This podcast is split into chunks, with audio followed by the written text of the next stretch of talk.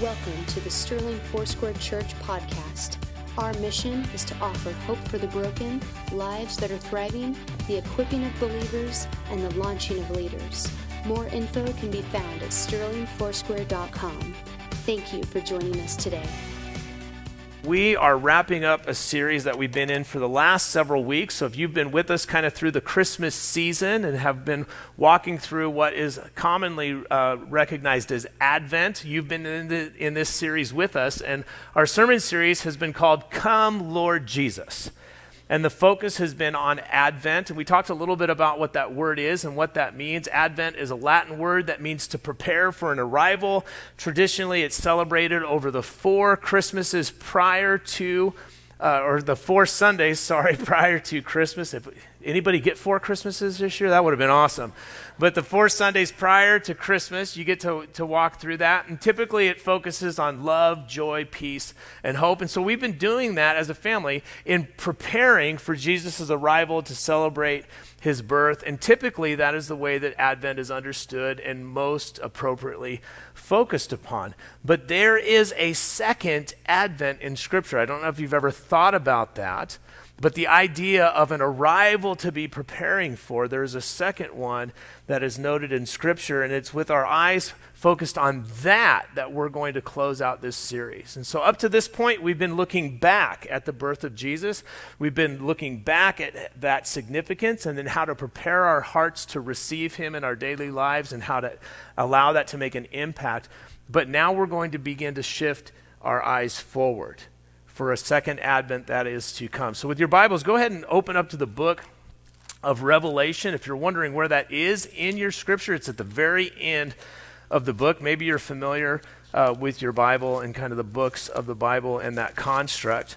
But the very last book in the Bible is Revelation. It's an apocalyptic um, uh, book that is heavily focused on prophecy and the, the, the scope and the focus is kind of the end of the age. Uh, the Apostle John is writing on this while he is in exile, and it is something that is revealed to him by the Spirit of God, and it gives insight and gives uh, prophetic insight into what would happen at the end of the age. And as you walk through it, it's a, it's, a, it's a wild book full of all kinds of metaphor and imagery. And there's any number of theological and academic approaches to try to understand it. And there's, you can find books, you can find series, there's all kinds of resources on that because it is something that is challenging and difficult to kind of get into a, a way for us to just understand it in an applicable way. But when you get to the end of the book, the very last chapter is chapter 22. And as chapter 22 begins to unfold, there is this picture of the river of life coming from the throne of God. In, in many ways, it is a restoration of Eden. It's everything that went wrong is now going to be put right. And things are going to be as they were first intended at creation. And there's this picture of that restoration and that redemption, that reconciliation, and things being made right? And then the chapter shifts to the second advent. It shifts to this idea of Jesus' arrival. But rather than, as we've walked through in preparation for Christmas, the idea of Jesus' arrival, his incarnation, the birth of Christ in human history, and the beginning of the age of the kingdom of God in human history, now there is this anticipation on Jesus' return or his second coming. And it's in that place, as Revelation chapter 2 is wrapping all the way up, it's giving us a perspective of how we are to anticipate or to think about or to prepare for that type of an event. So, just as we spent the last several weeks, how do I prepare myself to receive the hope of Jesus? How do I prepare myself to receive the peace of Jesus into my daily life? How do I prepare myself to, to receive his joy and to walk in that and to receive his love and to respond to that? The book of Revelation closes with how am I to prepare myself for Jesus' return? And in verse 12 of Revelation chapter 22, we're going to look at a couple verses here together as we frame out this lens for this morning. Jesus is speaking and he says this Look, I am coming soon. Now, some of you are like, not soon enough, Jesus, right? Like, yesterday would have been great, right? There, there's this anticipation sometimes when we look at the world around us or when we look at maybe some of the challenges that we're going uh, on in our life. Sometimes when we're dealing with health issues in our body, it's just like, Jesus, just come and like, let's just be done with kind of all of this nonsense. I don't know if you've ever been there, but I think that we've all been there on occasion. But Jesus says, Look, I am coming soon. My reward is with me and I will give to each person according to what they have done. I am the Alpha and the Omega, the first and the last, the beginning and the end. Hey guys, it's all about me and I'm in charge and I got this and I am coming soon. And when you move on to verse 16, Jesus again is speaking here and he says, I, Jesus, has sent my angel to give you this testimony for the churches. I am the root and the offspring of David. I am the bright and morning star. The Spirit and the bride say, Come. And let the one who hears say, Come. Let the one who is thirsty come. And let the one who wishes to take the free gift of the water of life. There's this invitation to come and to receive new life from Jesus. And in doing so, then to anticipate his arrival. And there's a couple things in that verse that get highlighted the idea that the Spirit, speaking of the Holy Spirit, says, Come.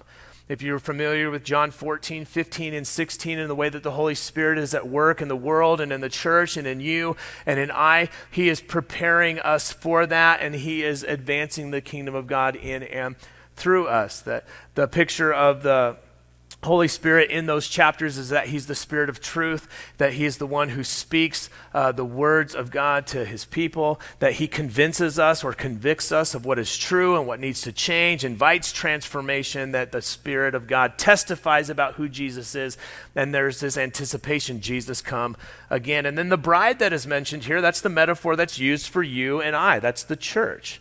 Uh, there is a metaphor that's used all through uh, the New Testament the idea that Jesus is the coming bridegroom and that the church is the bride waiting in anticipation and prepared for that event. And so Jesus is speaking, Hey, uh, I am coming. I'm the root. I am the first and the last. I'm the morning star. And John's framing out this anticipation by, in the Spirit of God and in the church of Jesus to say, Hey, come, come, come. There's an anticipation an advent, a preparation for arrival. And then the very last verses in the whole book, verse 20 and 21, reads this way He who testifies to these things says, Yes, I am coming soon.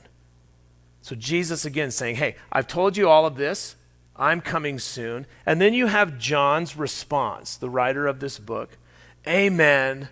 Come, Lord Jesus. And then there's this closing benediction the grace of the Lord Jesus be with God's people. Amen. So, if you were to read your Bible from front to back, if you were going to close out kind of a, a, reading through Scripture in a year, the very last thing that you would read, the very last thing that closes out the Word of God to His people, frames out this expectation that Jesus is coming back. And oh man, I should desire that. And in the waiting, I get to experience His grace. The grace of the Lord Jesus be with God's people. Amen. And I don't know if you've ever thought about Jesus' return. I don't know if you've ever thought about Jesus coming again, right? We just we we have an advent that we celebrate over a whole month where we anticipate Jesus' birthday, right? His his arrival, his incarnation. It's appropriate, it's it's important. Uh, it's something that, in many ways, uh, roots us in Him as our foundation. But as Revelation closes out, there's this invitation for us to think about His return. And that idea, Jesus' return, like the second advent, preparing for Jesus to come again, is, is met with a variety of different responses variety of different responses. Some of them really helpful and healthy. Some of them are as wacky as you could even uh, make up on your own, right? And maybe you've bumped into some of those things. The, there's a whole evangelical movement, uh, and by evangelical I mean to evangelize the world. There's a whole missions movement that is built off of this idea that Jesus is coming back now, Jesus is coming back soon, so we need to tell as many people as we can, as possible, to invite them to salvation. I would say that that's a, that's a good response to the thought of Jesus returning. There was a whole movement in church history that was called the holiness movement. And in many ways, it was, it was framed with an expectation of Jesus' return, that Jesus is coming for his pure and spotless bride. And so there was a whole move in church history where people were repenting of sin, where they were saying no and abstaining from all kinds of, of extra things in their lives because they wanted to be pure and holy before the Lord when he returned. And, and that can be a very healthy and favorable type of response. There's all kinds of other weird stuff that has happened just even in my own lifetime that this idea of Jesus' return gives way to a lot of like uh, pop up cultish type of ideas. Uh, and you may think of, of, of, maybe things that have gone on in Texas or California or in other nations where a prominent person who has a little bit of charisma is like, surprise, I'm Jesus, and you never even knew it. And you're like, I didn't know that Jesus was going to live over there or he was going to do that or that Jesus was going to need so much of my money to come in through the mail. Like, that's surprising to me since it didn't seem to be something that he did in any of those early gospels, but I guess he's coming of age and, and changing with the times. Like, there's all kinds of wild ideas that come up from that. In fact, uh, there, there's a, a, popular cult that is over uh, in one of the uh, Eastern, um, Eastern Asian nations where the leader of that church is, is propagating that he is Jesus who has returned. And his wife is the Holy Spirit, just so that you know. The, the, the idea of Jesus' return gives way to all kinds of different types of responses. Some people get really afraid they think about like end times and it's going to be really, it's going to get bad. And so I'm going to hunker down in my basement or I'm going to, you know, stockpile ammunition or I, I got to somehow figure out a way to like preserve myself. If the world gets that bad, maybe you just want to go to heaven. I don't know. Like maybe think this through a little bit. There's apocalyptic doomsday prophecy type of stuff that comes up there's, there's all manner of responses. Some of us, we don't, we don't want to think about it. We want to keep our nose down and we just want to live our lives, and we're hoping that Jesus comes back after we're dead, right? That's usually a young person's approach because you feel like you got your whole life in front of you. If you're older and you feel like, you know, death's knocking at the door, you're like, Jesus, come back. Like, I feel like he's right outside. Like, let's go. Like, there's, we, we can get wrapped up in all kinds of different motivation for our thoughts. And even some of the earlier things the good things, like the holiness movement, that, that got hijacked by a lot of fearful responses, a lot of judgmentalism.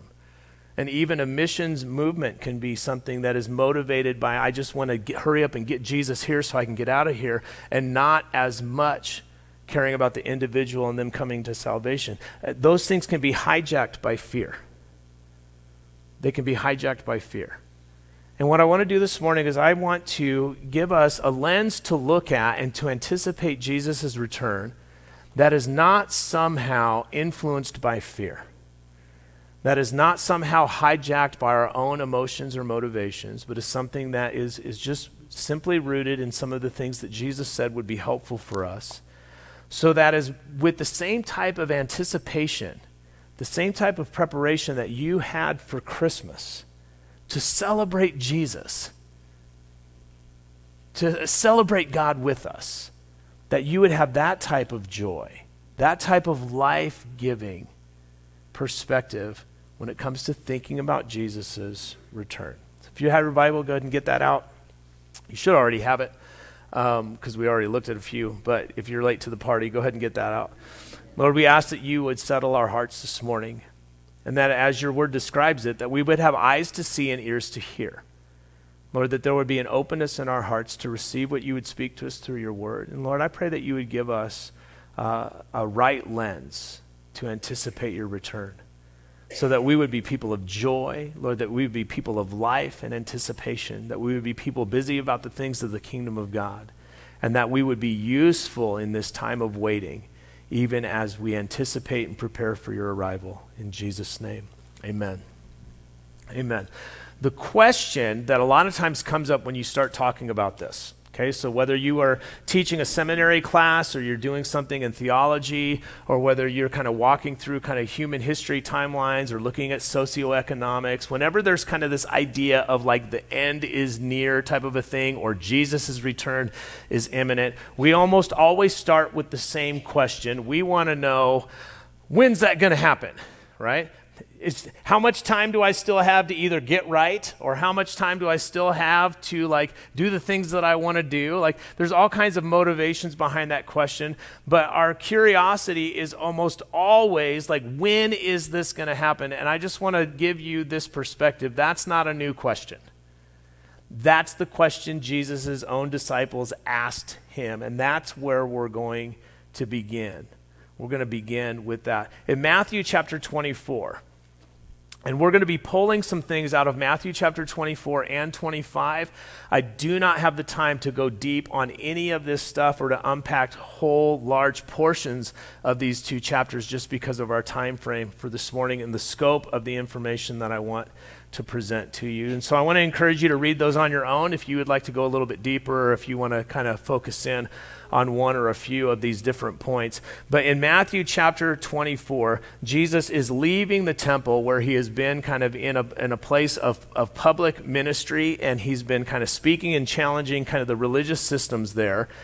And he removes himself from there uh, and begins uh, to move towards the Mount of Olives, a place where he would kind of retreat to and hang out with his disciples in kind of a quieter type of a setting. And so he moves to that place, and it's in that context that verse 3 is spoken. Matthew chapter 24, verse 3 As Jesus was sitting on the Mount of Olives, the disciples came to him privately. Okay, so Jesus is in this setting. His disciples, those, those, those closest to him, are uh, in attendance there, and they come to him. And here's the question Tell us, they said, when will this happen?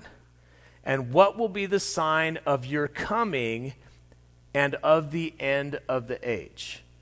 And so you know this is something that is looking forward to because they're asking about Jesus' coming, but he's right there already, right? They've already recognized that of kind of who he is. They're getting a gist of what he's going to do, but they recognize that there is a kind of a coming in power, kind of a culmination of the, the breaking forth of the kingdom of God in a new and a different way, and that this is going to coincide with the change of age, that there's going to be a closing of an age and kind of this new uh, kingdom age, the kingdom of God, where Jesus is going to be coming with power and, and demonstrating and ruling and leading the kingdom of God in a very tangible and very uh, uh, um, uh, uh, practical way, like right in their midst. And so they're, they're thinking about the future. They're thinking about the end of the age and the age to come. It's the same type of conversation that we began with this morning. And here's the two questions that they ask, and these are almost always the questions that we start with as well.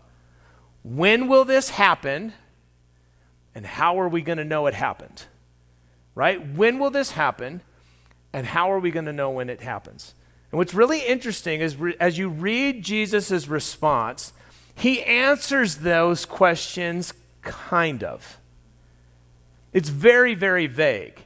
In fact, it's the reason why you'll have some people who begin to kind of go deep on this, and you'll come out with all of these different varied perspectives and answers on it.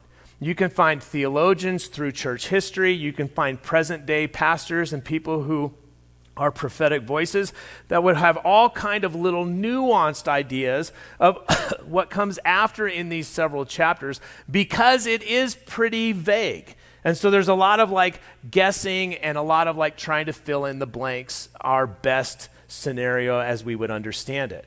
And Jesus answers in a, in a pretty vague way, but one of the things that he answers very directly is a question that they didn't ask.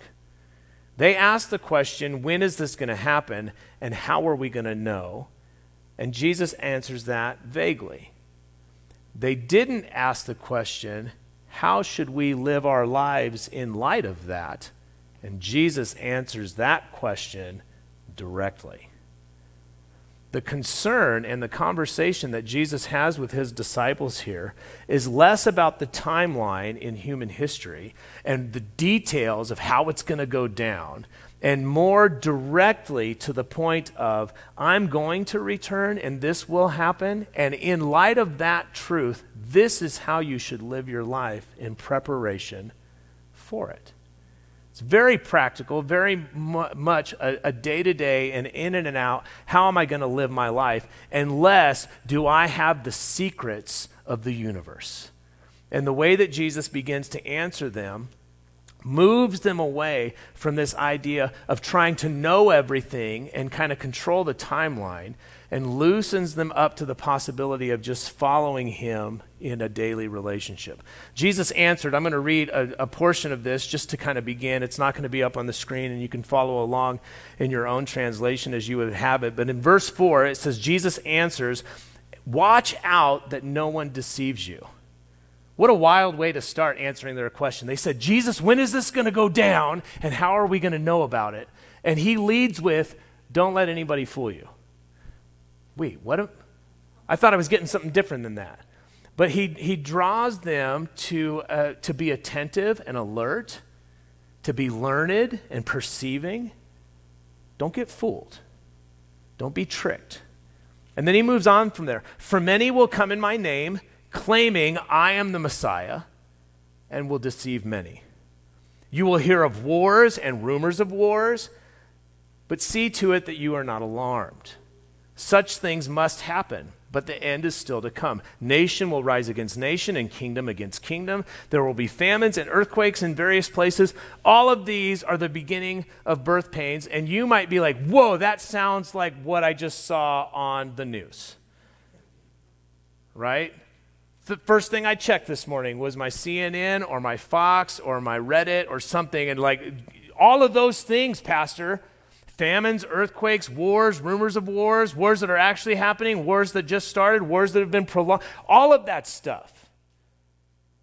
And at different points, kind of in world history, you can kind of look and there's kind of flare ups, and these things become more focused, more concentrated.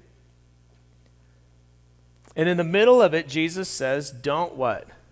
Don't be alarmed. Don't be fooled. Don't be caught looking for all the details and trying to answer the wrong question. Don't be alarmed. See, what happens a lot of times when we start talking about Jesus' return or when we start talking about the end of the age or kind of the, the age to come is fear begins to kind of play in a lot of people's hearts and minds. And even as we would look at things going on in the world, fear can be a motivator for all kinds of unhealthy things in your life where you're looking to hoard your resources, where you're looking to just defend your own rights, where you close ranks and you become highly individually focused, but you're not kingdom minded at all.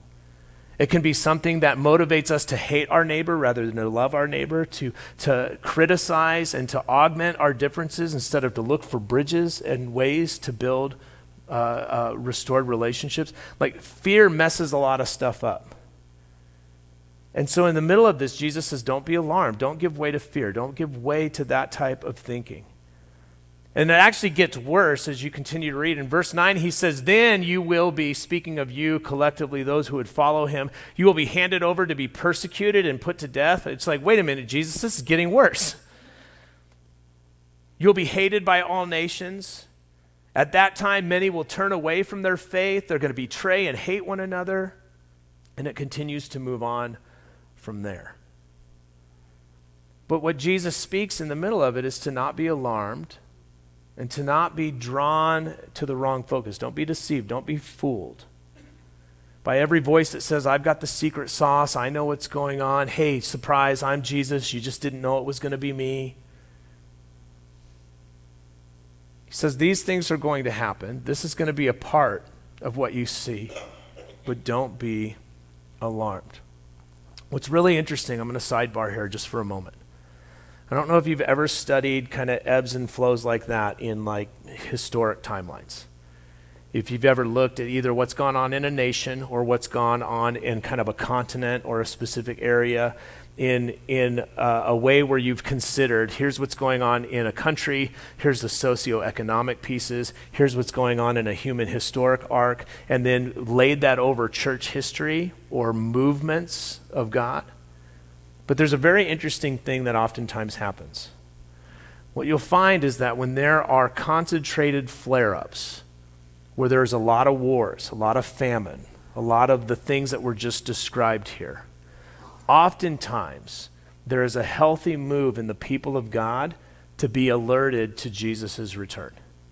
That the church all of a sudden gets kind of uh, moved out of its lethargy and is like, wait a minute, it's getting bad. And I remember that when it's getting bad, I'm supposed to start thinking about Jesus' return. And what's wild is we're sitting here and it's like, well, wait, Jesus hasn't returned yet, right? And that's true. But what you, what you can find studied over kind of that arc is that when the church is alerted and reawakened to the idea that Jesus is coming, it is motivated and it is moved in a different way to participate with what God is doing. And almost always, you see what is seen as a revival movement that happens somewhere in the world as a result. That it's when the people of God are reawakened to the idea that Jesus is coming, and that matters. Matters so much that it changes the way that I live my life, changes the way that I posture myself to the world around me, changes the way that I steward my time and my resources, the things that I value and what I think is important. That when the church is awakened to that and is re anticipating the second advent, it moves in conjunction with the Spirit of God in a way that awakens revival in different places.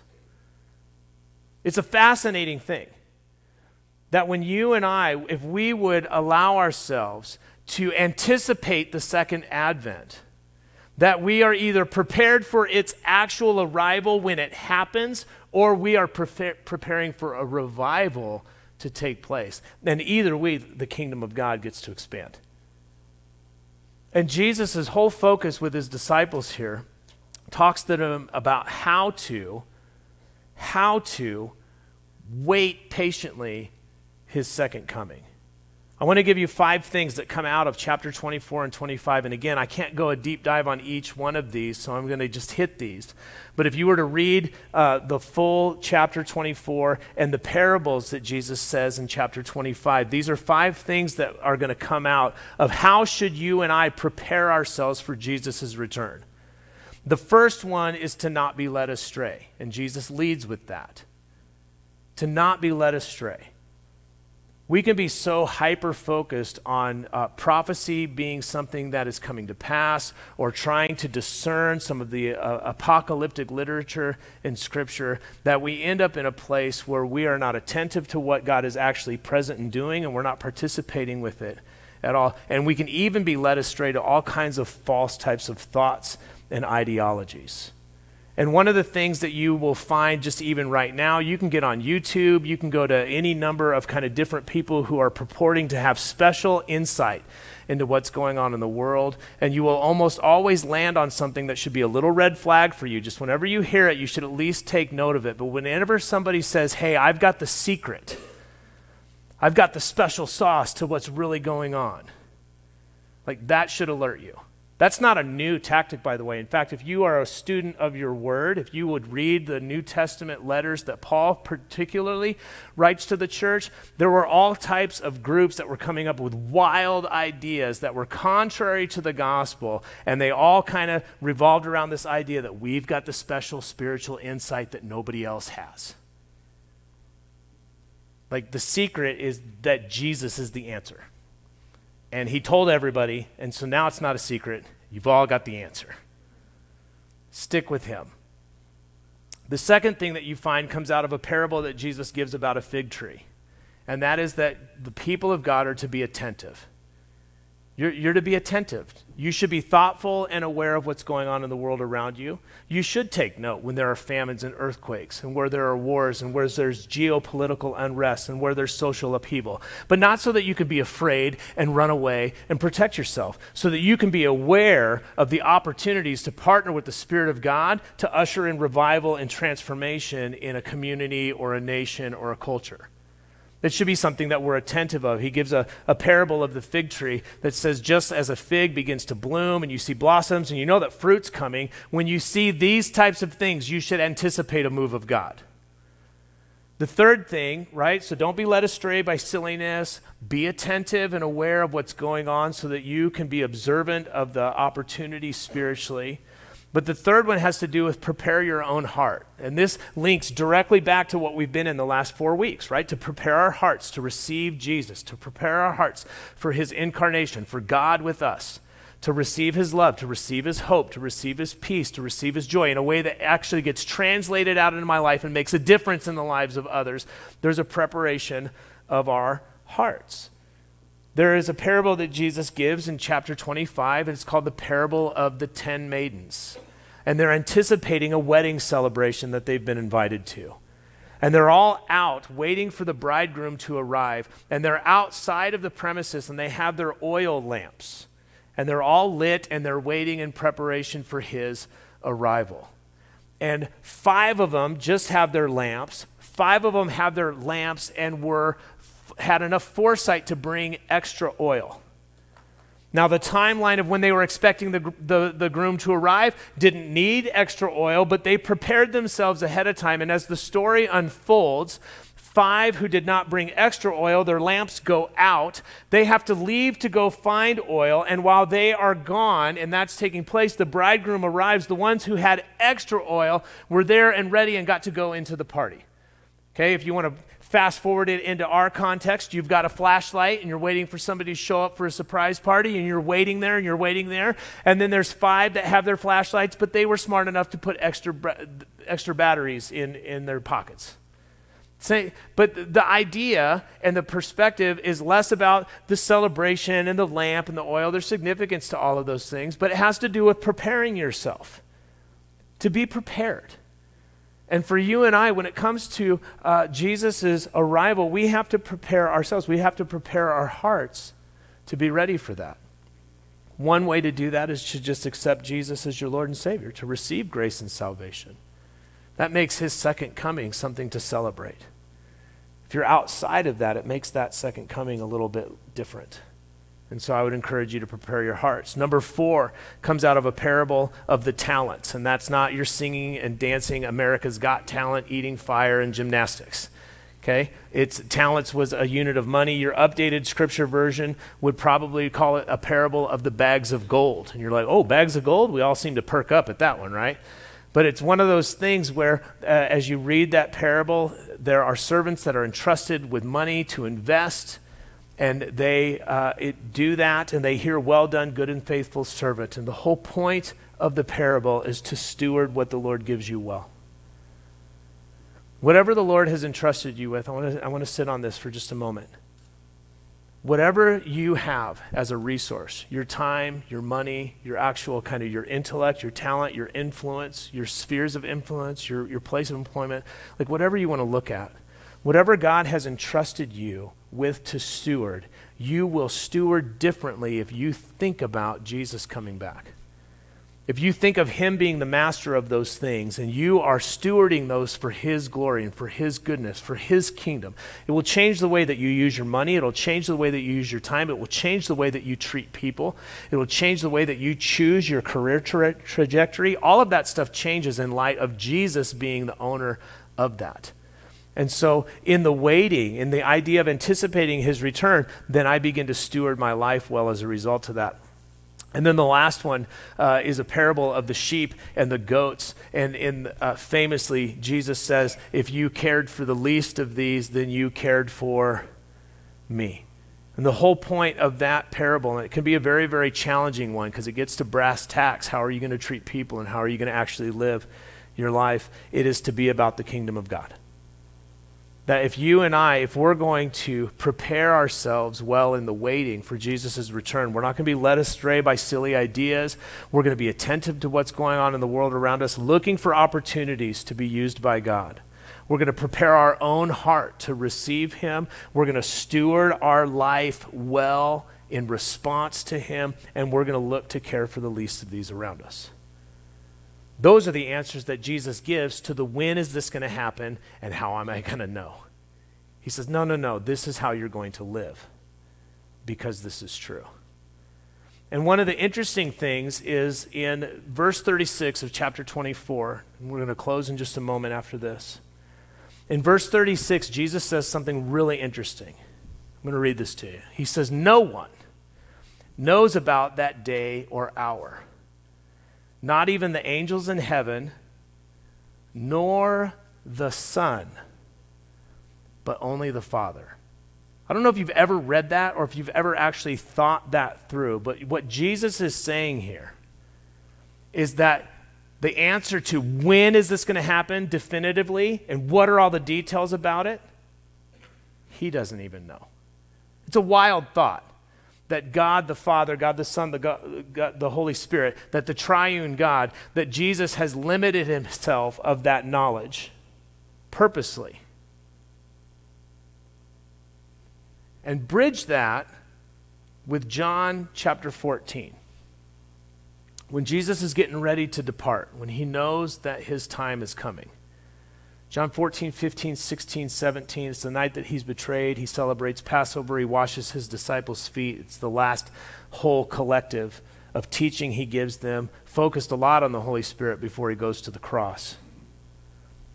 And he opens in verse 4 with this Do not let your hearts be troubled. You believe in God, believe also in me. My Father's house has many rooms. If that were not so, would I have told you? Look at this that I am going there to prepare a place for you. And if I go and prepare a place for you, I will come back and take you to be with me, that you also may be where I am. This is a wild thought for me. There is a second advent, right? Jesus' return, that I am to prepare for his arrival. And I'm to live my life in such a way that I'm ready for that and I'm actively a part of what He's doing before that takes place. But what we just read describes a heavenly advent. Jesus has gone to prepare a place for you. Jesus, have you ever thought about this? Jesus is anticipating your arrival. And he doesn't even know when that is. The same type of anticipation, the same type of joy, the same type of preparation, the same type of, is this it? That you and I, that when we are healthy and when we're full of life and full of joy and we're focused on the Lord, that that is the way that He anticipates you. It's the reason why when, when Jesus is talking about people coming to, to salvation, why he says that all of heaven rejoices at the repent of one sinner. Only the Father knows the day and the hour. The angels are in anticipation. Jesus himself is in anticipation of every person who comes to salvation and everyone who would come to his prepared arrival for them. Man, what a wild thought. See, there's, there's a fear sometimes that comes in at the second coming of Jesus where we feel like we're not going to measure up, where we feel like we've got to get all of our stuff together, where we feel like somehow we've got to go into a performance review to see if we make it in. Like, that's a lot of people's perspective. It's the reason why they recoil from the idea of Jesus' return. But man, Jesus isn't coming to take an inventory like that. He's anticipating bringing you home. He's anticipating your arrival as much as we should be in anticipation of His. Church family, if you'd stand, worship team, if you would come forward, we're going to close with a few thoughts, and I want to pray for you this morning.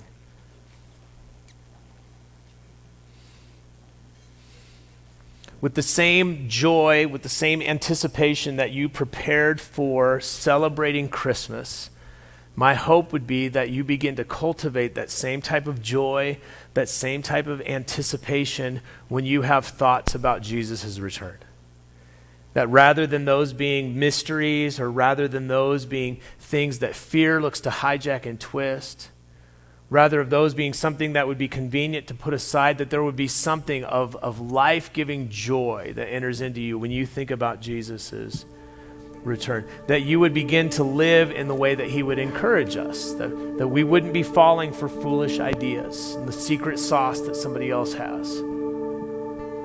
That we would be looking to be attentive to what's going on in the world around us, and not, not because we need to be know it alls, and not because we need to be afraid of what's going on in the world, but we need to be cognizant of what is taking place so that we can see opportunities to partner with Jesus and what He would do to bring hope and life and forgiveness and transformation.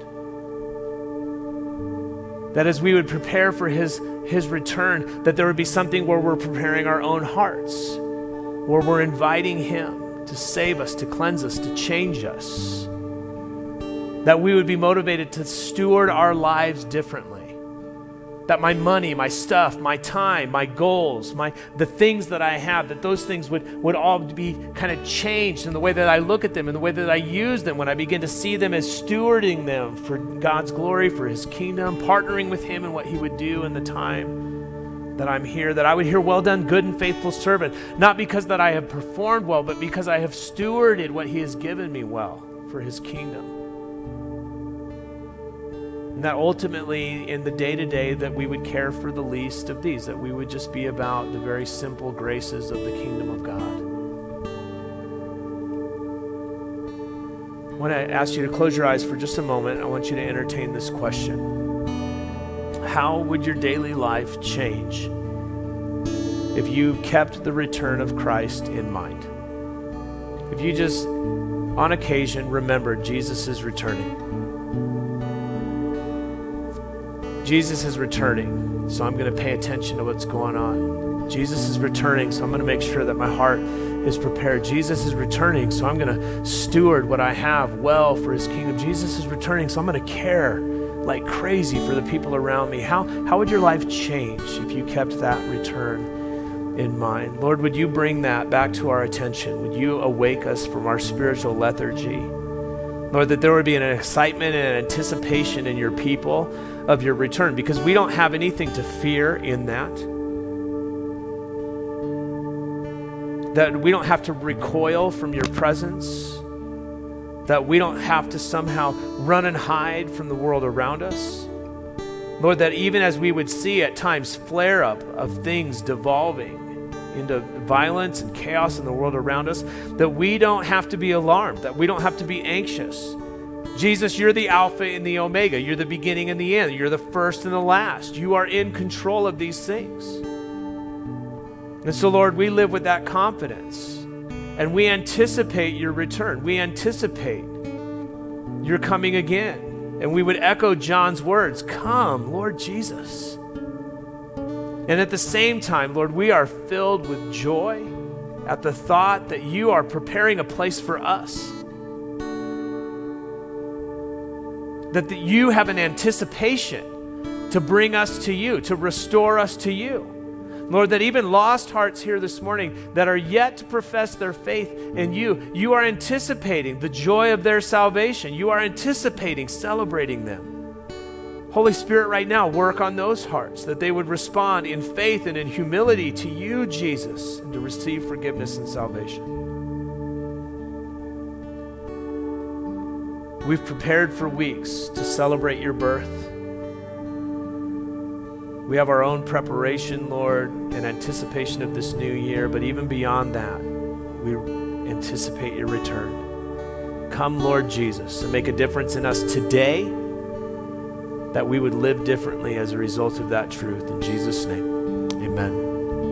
Amen. All right, three action steps for you to consider this week. The first one is just to begin to consider how you will prepare yourself daily to receive Jesus. Jesus, if you're coming back today, here's how I want to respond in that way.